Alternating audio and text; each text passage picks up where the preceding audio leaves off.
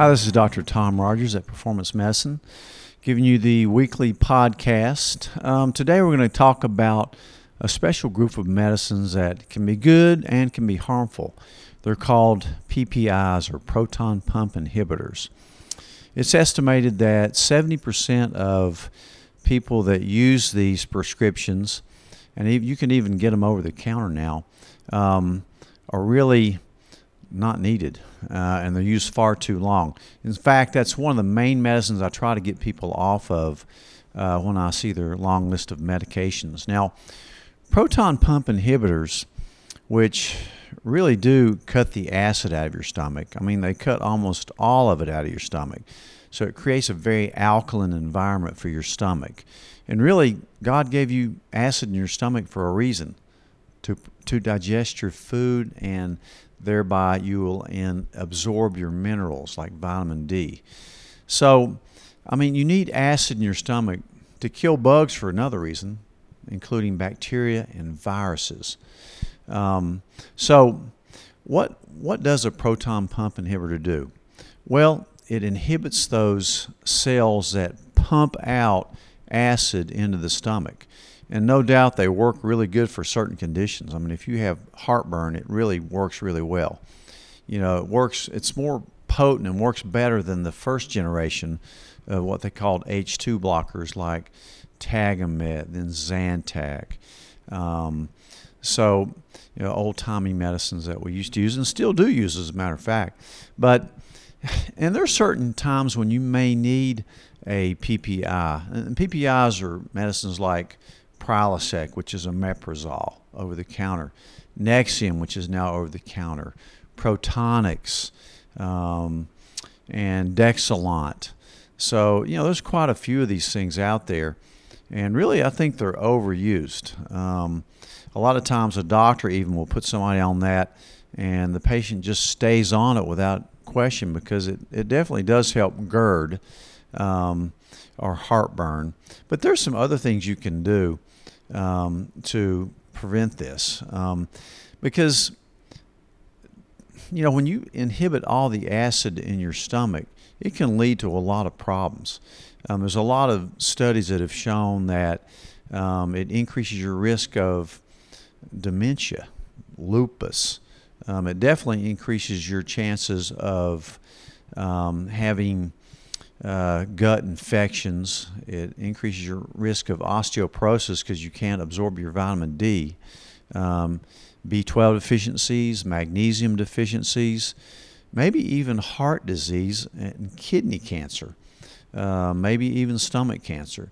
You know, there's not a lot of double blind placebo controlled t- trials. These are all observational studies. And again, it may be because um, sicker people use this that they get those diseases more often. But um, it definitely is something that really shouldn't be used over two weeks unless approved by a physician uh, that knows what they're doing. Um, it can increase your risk of pneumonia for sure. Um, that's one reason why I get uh, my COVID patients off a PPI onto an H2 blocker immediately if I, am treating for COVID. Um, so that's the reason if, if I've treated you for COVID and I'm getting you off your Prilosec uh, temporarily um, onto something a little lighter, uh, like an H2 blocker, Pepcid, uh, which also works really well. So we know that things that can cause heartburn, like alcohol, and red wine, which is otherwise maybe good for you, seems to be worse at this than white wine or some other alcohols. Uh, but things like pepper, garlic, onions, uh, chocolate, dark chocolate does it to me for sure. And anybody, uh, any adult out there has had heartburn, I'll guarantee you that. Um, citrus, coffee, tomatoes, sodas, all those things can can do it.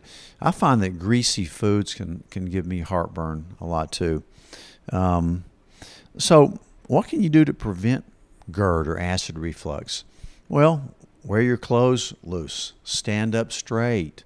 A lot of older people get it because they slouch and it puts a lot of pressure on that lower esophageal sphincter that keeps the acid from coming up into your esophagus. I mean, if you have a Barrett's esophagus, you probably do need to be on a PPI for a longer period of time. But again, we're all into prevention, so um, and more natural things if you can do it. Um, elevate the head of your bed for sure. Don't eat at night. Um, eat small meals. When you eat too much, your stomach's distended and it puts pressure on that lower esophageal sphincter, and your food and acid can get back up in your, into your esophagus. And it's not good for it. Um, baking soda and water work really well for reflux. Ginger, even chewing some gum after a meal can help uh, prevent heartburn. Apple cider vinegar. Um, you know, I'm really big on uh, warm water. Warm water aids in digestion. It's really good for when you have a cold or a, a virus or a bacterial infection as well. I like warm water with a little bit of lemon uh, drops in it and honey. You know, honey has so many healing effects. It's unbelievable. Um, one of my favorite things, of course, that I talk about a lot to help you digest your food is Digest Shield. It's simply the best um, intestinal product I've ever run across. It has prebiotics, probiotics, digestive enzymes that help you break down mostly fats, but also proteins and carbohydrates. It has a gluten blocker. Um, it has lactose blocker. It blocks down lectins. So it really can, you can find yourself having a lot less GERD or heartburn by taking Digest Shield. Um, I've certainly found that to be true. And you can tolerate more of the foods that you're you're going to eat occasionally when it's kind of off your off your list. But so these are some of the things that I've really focused on, you know, because I do a lot of work with the gut. Um, gut health leads to your overall health. So, you know, if somebody comes to me, they're tired, they have brain fog, um, they have autoimmune diseases, I always ask them about their gut. And about 99% of the time, their gut's off. Either they're constipated, they have gas, bloating, reflux, that kind of thing. And a lot of times, you know, we just stick somebody on a on one of these PPIs and they're on it for a long period of time, and it increases the risk of dying really from all those other things we just mentioned, including heart disease. Um, so remember, you need some acid in your stomach.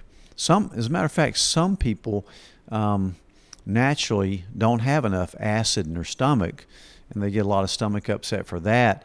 And that's the cause. Not too much acid, too little acid.